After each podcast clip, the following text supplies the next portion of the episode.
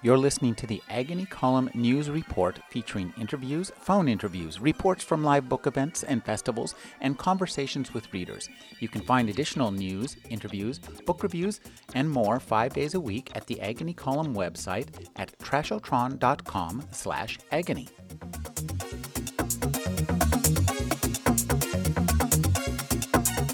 Our next heavy hitter at our table is a writer who, um, I guess we were referring to ourselves as legacies, as kind of old timers a little while ago. This guy hit with a, a, a real bang in the 80s with uh, many uh, with books that many saw as the sort of beginning of the um, cyberpunk and the beginning of, in many ways, of the steampunk phenomenon. He, uh, since then, he's he's a little bit to me like the hedgehog of science fiction. Now you see him, and now you don't. Uh, when he's around, he's he's very visible, and when he's not, you kind of wonder where he is. Uh, he's he's also uh, written uh, several um, Star Wars and Star Trek type books. He's been a New York Times bestseller, and his new book is what uh, is called Supernatural historical fantasy, I believe, is how the Kingdom of Shadows Oh, was okay. described by somebody. But um, I don't know if he's going to read from that Wasn't tonight following you there for a while. or what. But at any rate, we are very pleased to welcome here for the first time K.W. Jeter. All right. Well, I'm really. What's that? That's what's that? Is that so sweet? yeah. What's that? That's the future, dude. Um, uh, can, can people hear me all right? Uh, okay. Um, I'm really glad to, to be reading after these two guys because I, I one, I, I admire them both greatly. And secondly, they're so much fun and their stuff is so enjoyable and everybody's in a good mood and everything like that. You know, I hate to spoil the party until everybody's had, you know, fun.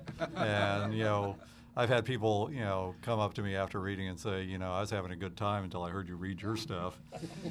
and I've always had to respond by saying, you know, it's not just my my writing that has that effect on people. um, you know, it's it's been a thing, you know, all my life.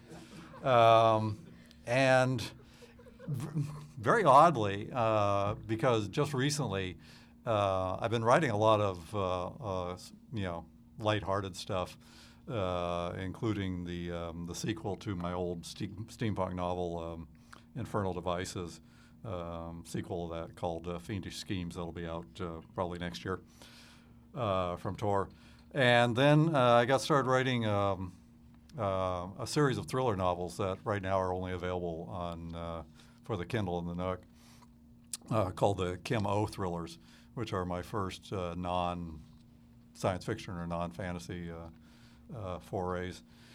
And um, what's very strange about them uh, is that I wrote them very fast, and it was one of the first times in my writing career, probably since uh, when I first started writing, that I really felt like I was channeling a, a, a voice. And uh, the novels are written in uh, the first person, or you know, they're told in the first person by a um, a 20-year-old uh, uh, female Korean American. And people have read the books and said, "Well, you're obviously not drawing on deep personal experience here, uh, except for maybe the 20-year-old part. And you've probably forgotten that." Um, but you know, she, she's she's an interesting person, and uh, she has sort of a a, a, a simmering uh, anger about uh, um, the American workplace. I mean, she essentially she gets into killing people because she hates her boss, and and and and it's only the first one that's hard. After that, uh, it, it becomes easier and easier. But after I, you know, and, but the books are essentially humorous, you know, like all novels about killing your boss are uh, you know, lighthearted. Um, and they are a tremendous amount of fun to write, and uh, you know, I was having a good time. And people have told me these are really funny and everything. And you know, usually in a, usually in a disbelieving voice, you're like, "These are really funny. Are you sure you wrote them?" I go, "Yeah, yeah. I, I can pull it out when I want to." But but you know, after having had so much fun writing those, um, a fellow named Stephen Antczak, I believe uh, uh, he pronounces his name. He's uh, editing a uh, a um, uh, an anthology for the Penguin Group, which I believe is going to be called um, Clockwork Fables. Oh, did you get solicited for that? Yeah. too? Okay. Did you? Did you? Yeah, he, he, I, he, I just rewrote the editorial for that. So. Oh, okay, great, great, super. Okay, so we're both going to be in it. Super. Okay, watch watch for uh, uh, Clockwork Fables, uh, edited by um Stephen Antczak, coming from uh, the Penguin Group. Uh, it's, you know, the the concept of the collection is that they're um, steampunk uh, takes on old uh, fairy tales and fantasies and uh, legends and, and things like that. And uh, I got solicited for it by uh, Mr. Antczak. And um, I said, you know, can I choose anything? And uh, he said, well, sure. You know, that's the point. We're not going to, you know, order you. And um, I chose um, uh, Hans Christian Andersen's The Red Shoes. Ooh, yeah, okay, there you go. Super. Um, partly, not so much because of the, the, the, the original story, but because of the, the great movie that was based upon it. The, uh, the Michael Powell, isn't it? Michael Powell, the director of uh, The Red Shoes, which essentially took the, the concept of, of um, you know, dancing to death and, and made this great meditation about, about the, uh, the, the cost of one's commitment to one's art.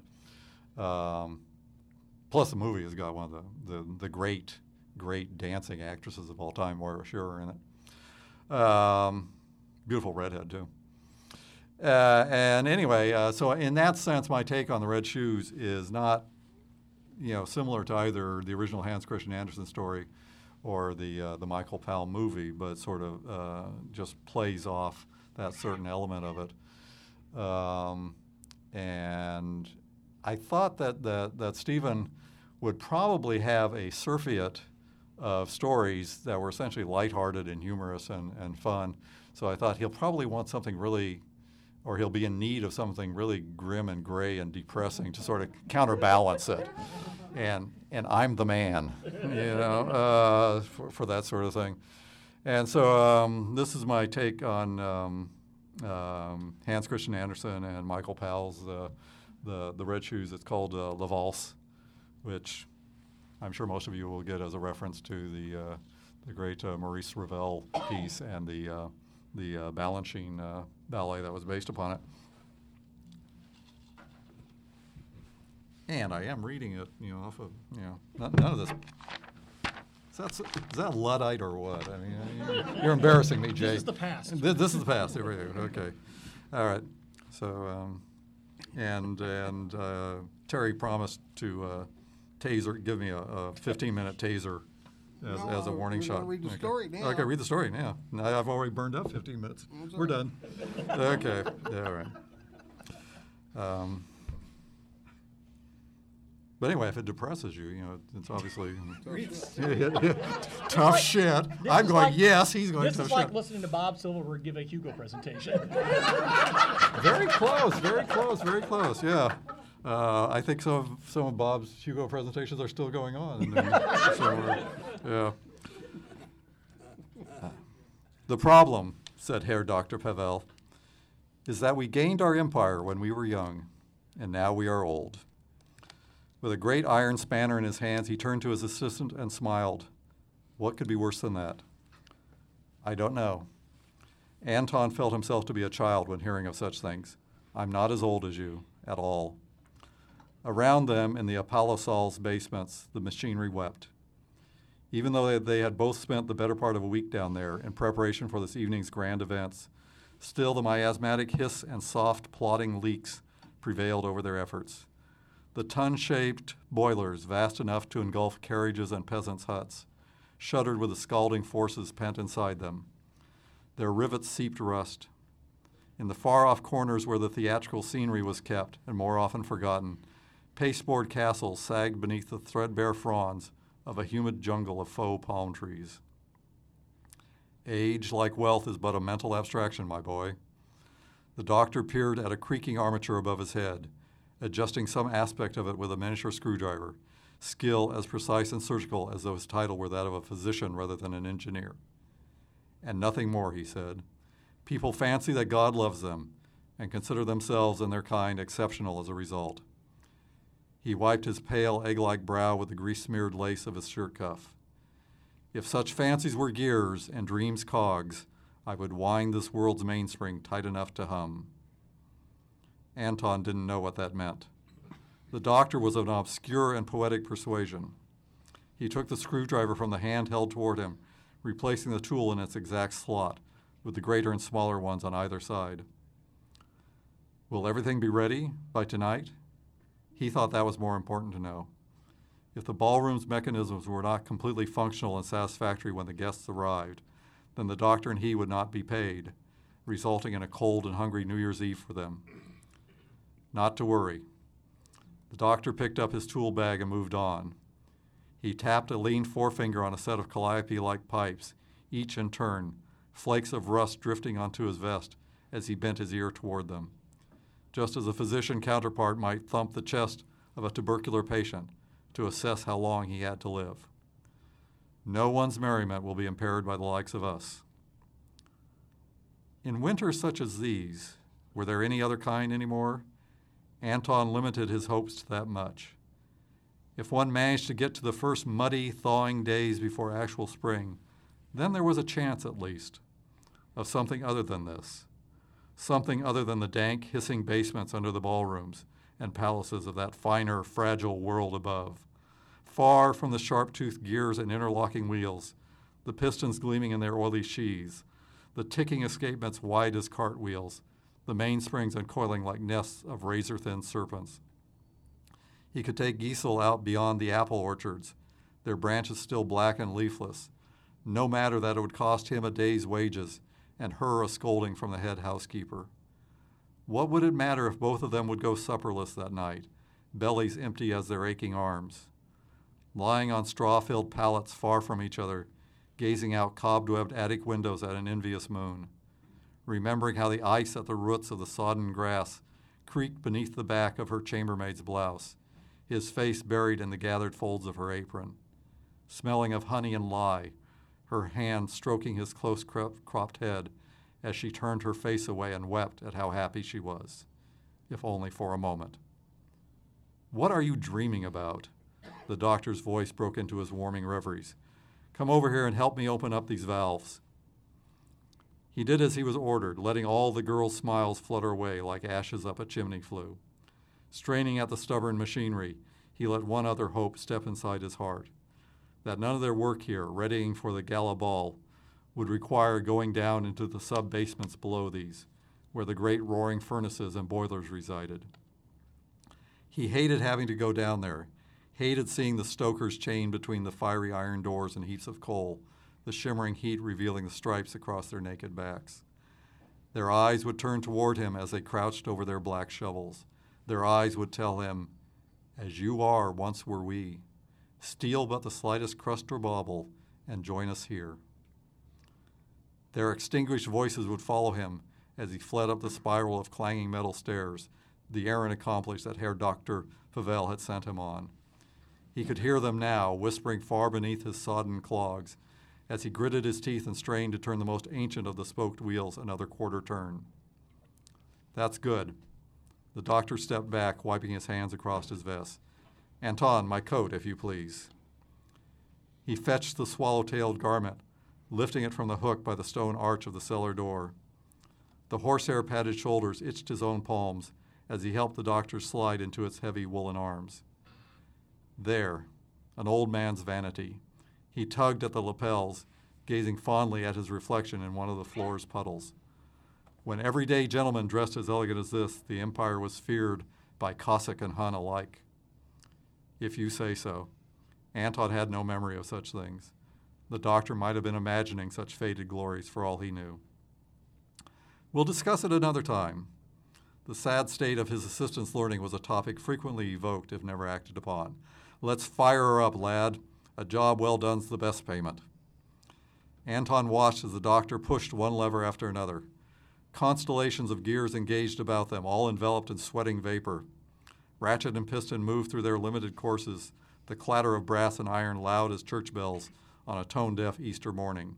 Splendid! The doctor bent his head back, gazing up enraptured at the chamber's damp ceiling. Do you hear it? Do you? He knew what those sounds were, barely audible through the commotion of the machinery driving them. He had heard them before, every year's in, from when he had first apprenticed to the dancing engineer's trade, to now, this last calendar page, so much dragglier and tattered than the ones from all the years before. He pulled his own thin coat away from one of the jointed apertures, thrusting up through the ceiling, careful not to be snagged by its pump like motions. All through the basement, more such churned away, up and down and at various angles, pivoting upon the hinges that he and the doctor had so carefully greased. Like a mechanical forest, brought to clanking animation, white gouts billowing from every quivering pipe. There they go, thought Anton, as he looked up where the doctor gazed. He could see them without going up the stairs to the grand ballroom. The empty metal frameworks, like iron scarecrows, would be bowing to one another, then embracing, the smaller with the larger, just as if already filled by the evening's elegant guests. Already, the mechanical violins were scraping their bows across the rosin strings. Closing his eyes, he watched from inside his head as each skeletal apparatus, jointed struts and trusses, cages shaped into men and women, took another by a creaking hand, then swirled across the acres of polished floor, just as though it were the music that impelled them, rather than clockwork and steam. Giesel breathed into her cupped hands, warming the strands of pearls she held. There might come a day when she was old enough, with years of servile experience ingrained through every memory, that she would be entrusted to help dress their dowager employer. For now, Giesel watched as the senior maids, some of them older than the bent and wrinkled figure upon whom they waited, busied themselves with the intricate laces and stays. Ah, you're too cruel to me. Vanity and girlish affectations tinged the dowager's simpered, murmured words. You'll break something one of these days. I know you will. She brought her hawk etched, deep seamed visage over the lace at her shoulder and smiled the yellow of old parchment at her attendants. But not tonight, she said. Be so sweet as to spare me just one more night of pleasure. The maids said nothing, but obliged with nods and their own little smiles. Giesel had heard the old woman say the same thing the year before and the year before that. She had still been working in the scullery three winters ago, scrubbing the stone floors with a wet rag. But the oldest of the chambermaids had told her that the dowager had spoken the same words every New Year's Eve for decades now. None of them were quite sure that the dowager could say anything else, at least not while getting dressed for the ball. She watched as the others stepped back, the gown assembled into place at last, as though a seamstress had wrapped lengths of ancient silk around a bone dummy. The dowager admired herself in triptych of full length mirrors, as though the gray film at the center of her eyes somehow filtered out the overlapping scales of time, letting through only the image of the lithe girl she still believed herself to be. Now the pearls were as warm as Giesel's blood. They could have been a kitten sheltered beneath, between one palm and the other, if only they had breathed and had a fluttering pulse inside soft fur. She stepped forward with them, holding them up as though they were some sort of offering. No, not now. The Dowager surprised them all by saying something different that she had never said before. She waved a wrinkled, impatient hand at Giesel. They caught last time, in the framework. Her scarleted nails clawed at the tendons that ridged her neck. How they tormented me the whole beautiful night, dancing and dancing, and the whole time I felt as though I was being strangled. I could have burst into tears from the pain if I had let myself. Giesel dared to speak, though she received a warning glance from the oldest chambermaid. You don't want to wear them? Silly girl, of course I do. They were my mother's, and her mother took communion from the hand of a pope with them around her throat. How could I not wear them on a festive occasion such as this? I wear them every New Year's ball. I'm sorry. Don't fret about it, dear. The dowager smiled even wider and scarier as she let one of the other maids settle a wrap about her shoulders. Let us go to the Apollo Saal. You and I, just the two of us. Won't that be fun? And you can put the pearls upon me there so you can make certain they don't pinch and bind. I believe that's the smartest thing to do, don't you? I don't know why I didn't think of it before. The notion terrified Giesel.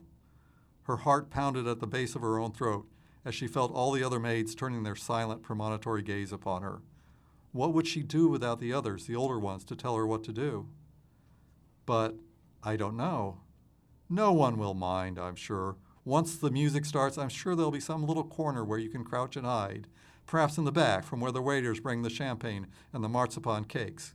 No one will even see you. The dowager's eyes were like ivory knife points set in crepe paper as she went on smiling.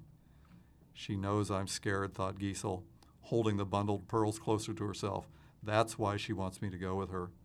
If only she hadn't let the dowager see that in her, she might have had a chance to escape. But now there wasn't any. She nodded dumbly and followed the other woman out of the dressing room and toward the curving sweep of stairs that led down to the carriage outside the door and all the wintry city streets beyond. As the guests assembled, he saw her. Anton's heart raced, it always did, as though some internal furnace of his emotions had been stoked higher. Assembled, it seemed almost literally to him. This was the part of his apprenticeship to the doctor which he disliked the most. Some tasks were worse than others. He thanked God, the one cloaked in the tattered remnants of his faith, that this one came about only once a year, and at the end of it, so that even in the bleakest December, there would likely be no further discouragements. With his own toolkit slung by a leather strap from his shoulder, he hastened through the grand ballroom. Only the lesser nobility were entrusted to him, and of those only the men. He knelt before baronets and princelings, the younger sons of dynasties and households so ancient that their pedigrees might have been traced in whatever pages would have followed the book of Revelations.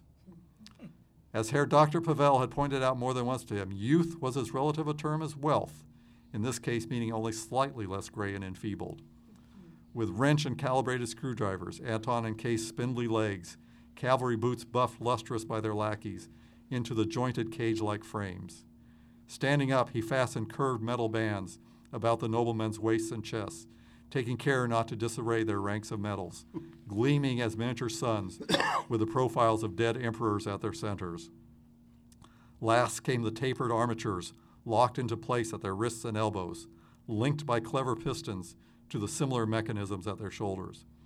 With a few of the more dissipated, he had to hold their arms above their heads himself, while with his other hand he completed the necessary fastenings.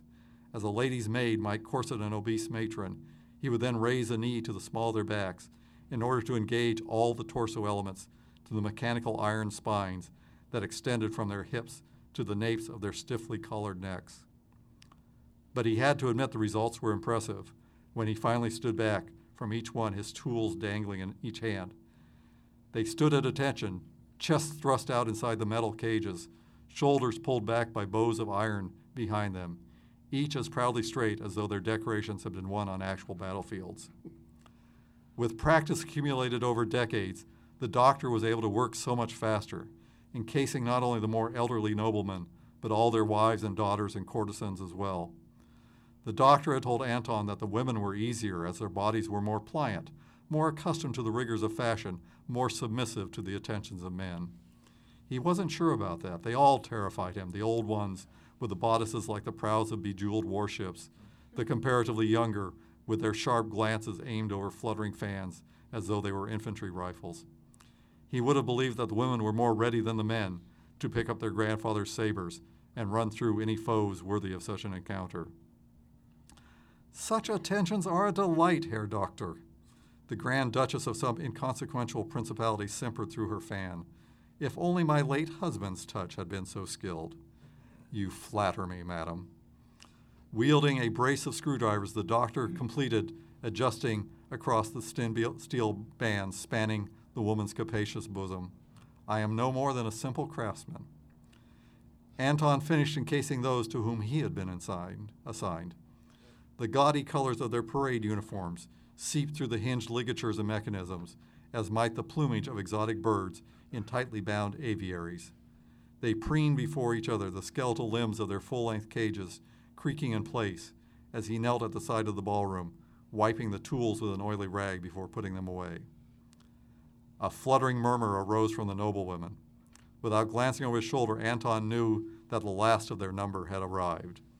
Every New Year's Eve, the Dowager's arrival at the ballroom was the culminating event of the preparations, the signal that the festivities were soon to commence. Carefully timed, as though the old woman had some preternatural sense of when all the others had been bolted and strapped into place, ready to admire and obsequiously comment as she assumed her rightful position among them. The doctor set to work with no need of greeting or command. One of the senior maids in the dowager's retinue took the wrap from her shoulders, the sable fur powdered with snow not yet melted in the ballroom's heat. Another waited upon the dowager, who had not accompanied her the year before. When Anton closed his toolkit and stood up, keeping close to the paneled wall, he spotted Giesel. That was when his heart sped and his breath caught in his throat.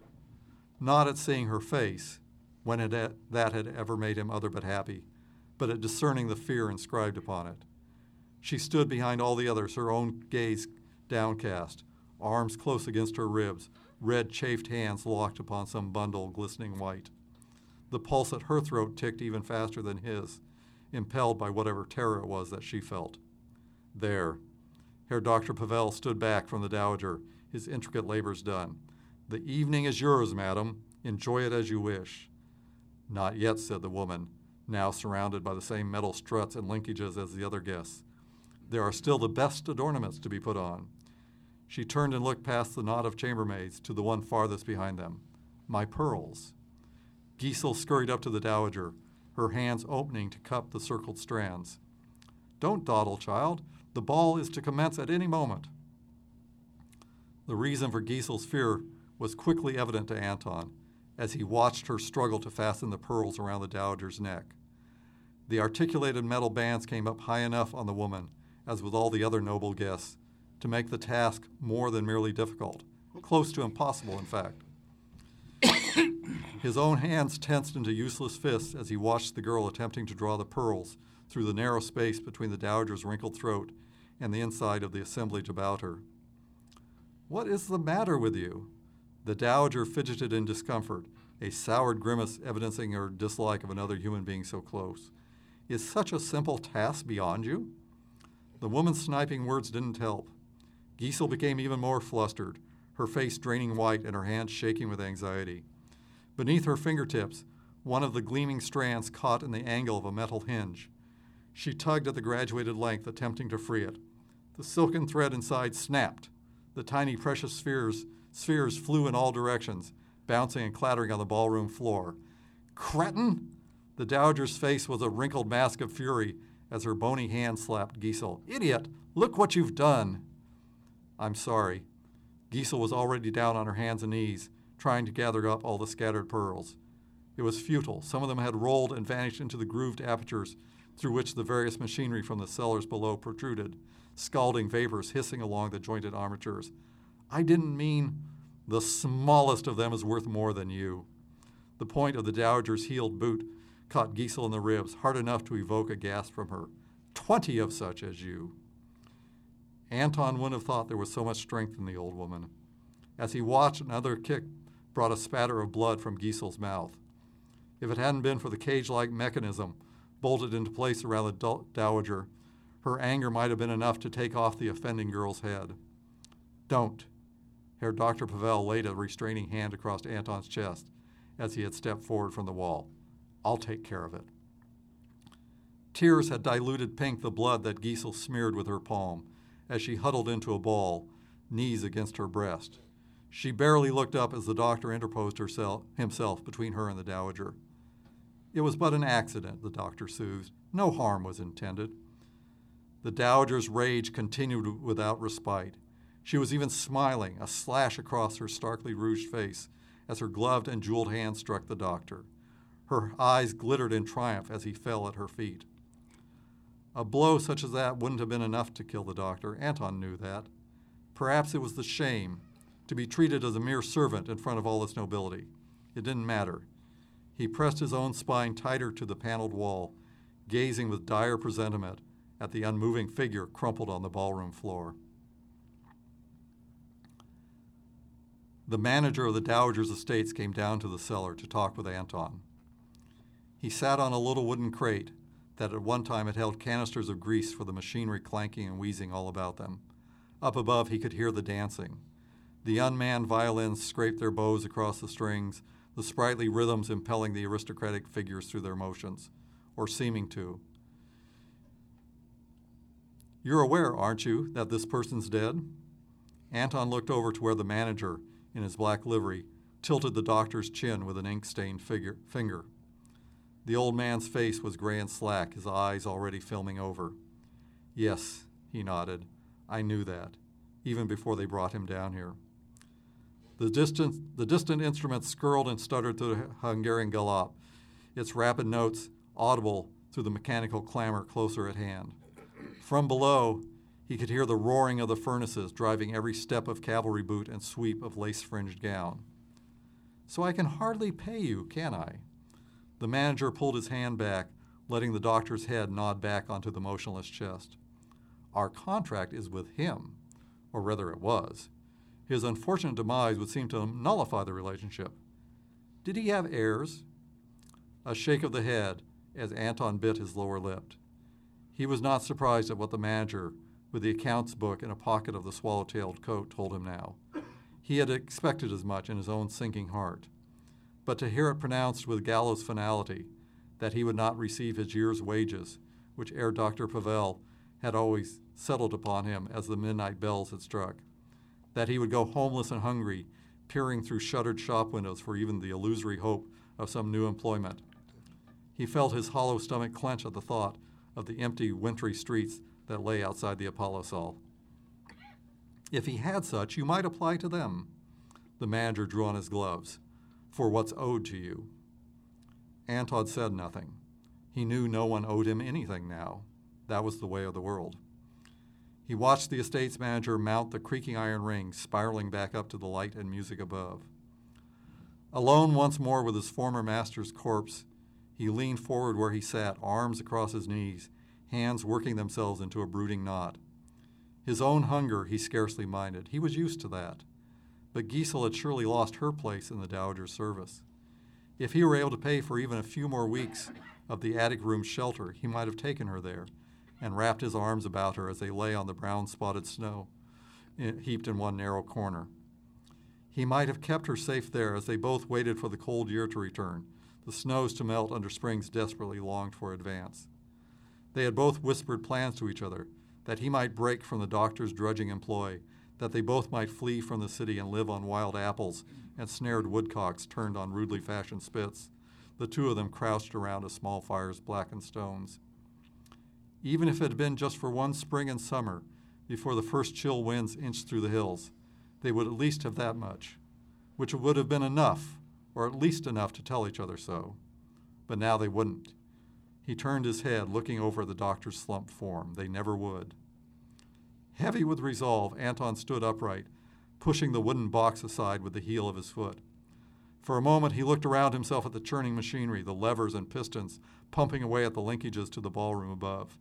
If he tilted his head back, he could see small, bright glimpses of the light from the glittering chandeliers, interrupted by the quick, relentless motion of the dancers, swirling in their courses from one end of the grand space to the other. He watched and listened then turned toward the valves and gauges spanning the basement's walls. His hand reached out and grasped one of the small iron wheels, hesitated a moment, then twisted it as far as he could until it could open no farther. Each of the valves hissed at him as he did the same to them. When he was done with the last, he stepped back, listening to the machinery shake faster and faster.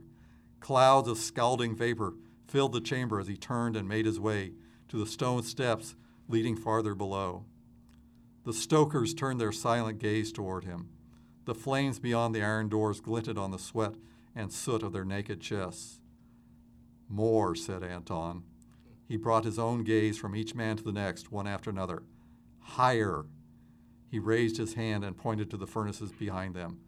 All you can give. They looked about at each other, then back to him.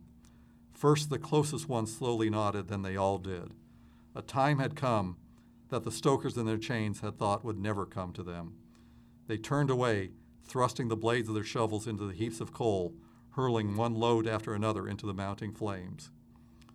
Even before Anton retreated back onto the steps, he felt the dizzying heat wash over him as though it were the tide of a fiery ocean. He brought a forearm across his eyes to shield himself from the vision of suns bursting to life inside the furnaces. he found Giselle at the back of the crowds outside the Apollo Saal. The townspeople pressed their faces close to the high arched windows, gaping through the blood spattered glass at the whirling scene within. Don't you want to see them? Giselle pulled her rough woolen shawl tighter about herself. This far away from the column building, the snowflakes remained unmelted, clinging to her golden hair. You told me you never liked them. I don't need to see them, said Anton. That was true. When he had come up from the basement, he had walked through the grand ballroom. He had stayed close to the wall to avoid the caged figures of the nobility, whirling about in the interminable courses through the glittering space.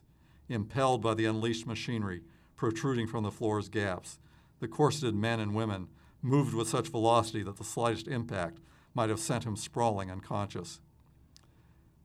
At the sudden no- noise of the windows shattering, he wrapped Giselle in his arms, turning his back toward the Apollo Saal and shielding her from the shards of glass. There were at least a few people in the crowd whose faces were nicked by the bright flying bits, like a gale of razor edged ice crystals. They didn't even notice the trickles of red running down their throats as they pushed and scrabbled with the others, climbing inside the ballroom to gaze at the dead marvels there. Dead or dying. He had seen at least a few as he had made his way along the side of the ballroom, who might still have been at least partly alive, the last of their strength and breath ebbing away. Slumped in the cages of the whirling machinery, medals dangling from hollow chests, jewels draped over cold breasts, their bodies kept erect only by the confines of the iron bands, as they swept in one great circle with the others, from one end of the ballroom to the other, then around again and again. The clattering of the machinery, along with the hissing and groans from the boilers beneath, was all that could be heard in the ballroom. That other music, all allegro and dash, had ceased when the violin strings had been sawn through by the ceaseless back and forth fury of the bows. Anton let go of the living form in his arms. He walked over to the dead one that had crashed through the ballroom window, flung by the mechanism that had disintegrated about the woman, its iron bands snapped at last by the force of the dance. The dowager's kid leather boots were sodden red now, the feet bloody to pulp inside them. After she could no longer dance, the machines had danced for her, and the others caught inside them. Now, twin pools of red seeped through the trampled snow that thawed with their thinning heat, then froze again. The empty eyes looked up at him with nothing but the night's heavy clouds reflected at their dulling centers. But only for a moment. He felt Giselle stepping close behind, beside him, then saw one of her rag wrapped clogs kick the dowager's face, hard enough to crack bone, and snap its lifeless gaze to one side. Don't. He wrapped his arms around her again, pulling her away as she burst into sobbing tears. It's all right. It is, it is. Even more terrible things were happening inside the grand ballroom. As he led Giselle away, he could hear vengeful shouts and laughter, the creak of metal wedged asunder, bludgeons of stick and fist hitting upon withered flesh. In the center of the city's widest street, Anton held Giselle close to himself.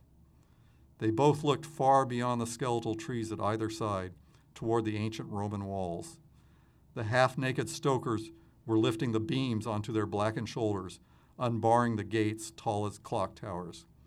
Massive iron hinges groaned as the gates slowly parted, the stokers gripping and pulling the timber's edges toward themselves. He closed his eyes and pressed his face to the snow that had traced across Giselle's hair.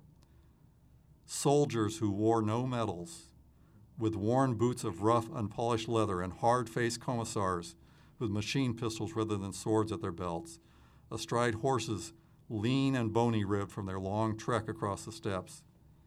They would enter unopposed now, gazing around at all that had fallen so easily into their hands. He held her even tighter, her heart in time with his. Things would be different now.